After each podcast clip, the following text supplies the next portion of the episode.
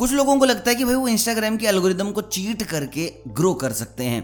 भाई fake followers ले लेंगे फेक लाइक्स ले लेंगे। अब इंस्टाग्राम को लगेगा भाई इतने सारे लाइक्स हैं, इतने सारे फॉलोअर्स हैं तो भाई चैनल को बूस्ट करना ही चाहिए। बट मैं आपको बता दूँ, इनमें से अगर आप एक भी चीज़ करते हैं तो आप अपना इंस्टाग्राम अकाउंट बिल्कुल ख़राब, बर्बाद कर रहे हैं। देखिए इंस्टाग्राम एक ऐसा अकाउंट है जहाँ पर आप 30 से 40 दिन में इतना अच्छा फ़ैन बेस ऑडियंस बिल्ड कर सकते हो। बस छोटे छोटे आसान काम से, जिसके बाद भाई साहब आपको कभी चीट करने की ज़रूरत पड़ेगी ही नहीं। तो बात करते हैं सबसे पहले कि भाई क्या है वो चीज़ें जिसके चलते आपको कभी चीट करने की ज़रूरत नहीं पड़ेगी इंस्टाग्राम को। पहली चीज़, भाई जितने भी इंस्टाग्राम के नए फीचर्स आते हैं ना यूज़ कर दो। देखिए, महीने में, बीस दिन में, तीस दिन में, कुछ ना कुछ इंस्टाग्राम नया करता ही रहता है। कभी स्टोरी में नए स्टिकर्स आ गए, कोई नया अपडेट आ गया तो यूज़ कर दो। भाई, जो भी आपको दिखे कि ये चीज़ नहीं है। इंस्टाग्राम ने दी है उसको यूज़ करना स्टार्ट करो। देखिए, चाहे कोई भी ऐप उठा लो जो आज के टाइम पे अच्छी खासी चल रही है, बिगिनिंग में कुछ लोग उससे जुड़े, कुछ लोग नहीं जुड़े। जो जुड़े, वो भाई टॉप पर बैठे हैं, चाहे वो इंस्टाग्राम हो टिकटॉक हो फेसबुक हो यूट्यूब हो। सबसे पहले यूज़ करोगे तो भाई सबसे आगे पहुंचोगे। दूसरी चीज़, आपको जो आपकी नीच है, उसके साथ ही खेलना है। बहुत सारे लोग होते हैं, कुछ भी डालने लग जाते हैं, कुछ भी। भाई वॉट्स योर नीस आपकी नीच क्या है? आप फोटोग्राफी करते हो। आप फोटोग्राफी नहीं करते तो आप डांस करते हो। आप डांस नहीं करते तो आप पेंटिंग करते हो, आप पेंटिंग नहीं करते तो आप शायरी करते हो, आप शायरी नहीं करते तो आप एक्टिंग करते हो, आप अपने एक बिज़नेस को लेके चल रहे हो। जो भी आपका नीच है आपको उसी में ही काम करना है। नीच से भटके तो समझो इंस्टाग्राम पर भटके। और भाई, एक बार इंस्टाग्राम ने अगर आपको नीचे धकेलना शुरू किया तो भाई उसका जो कम है ना, उसको करने में आपको करीब करीब पचास से साठ दिन और लग जाएँगे।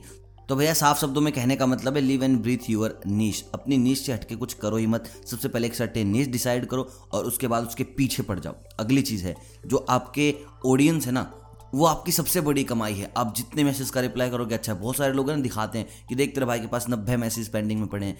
उन नब्बे को आप मैसेज करो, भाई, आपकी बढ़ेगी इंगेजमेंट जितने लोग आपकी प्रोफ़ाइल पे बढ़ेंगे, आपकी इंगेजमेंट बढ़ेगी। जितनी आपकी प्रोफ़ाइल पर विजिटर्स बढ़ेंगे, उससे कि भाई आपका अकाउंट बूस्ट होगा। इंस्टाग्राम खुद आगे धकेलेगा कि हाँ भाई, बंदे में कुछ तो बात है, इतने सारे लोग भाई इससे जुड़े हुए हैं। अगली चीज़ है फोकस करना है आपको सिर्फ़ दो चीज़ों पर, कि भाई आपकी जो पोस्ट है, सेव हो जाए या फिर शेयर हो जाए। देखिए, पहले क्या एल्गोरिदम था कि भाई आप अपनी फ़ोटो को लाइक पे ले आओ, बहुत ज़्यादा कमेंट्स पे ले आओ तो भाई आपकी पोस्ट आगे निकल जाती है, आगे निकल जाती है। अभी क्या चीज़ है? पहली चीज़ है शेयर।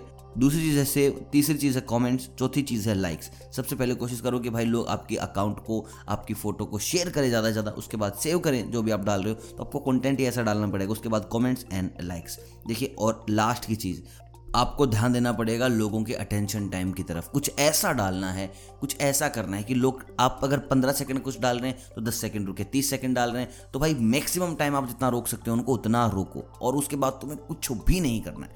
अगर नीस की भी हट के तीन चार चीज़ें डाल रहे हो वो लोग भी लोग देख रहे हैं तो बेनिफिट है। बस लोग आपकी पोस्ट पर रुके रहें, डटे रहें दैट्स ऑल और बाकी अगर कोई चीट किया तुमने तो भाई इंस्टाग्राम पागल नहीं, इतना ज़्यादा पैसा कमा रहा है, भाई तुम पकड़े जाओगे, धरे जाओगे अकाउंट हो जाएगा तुम्हारा ख़राब.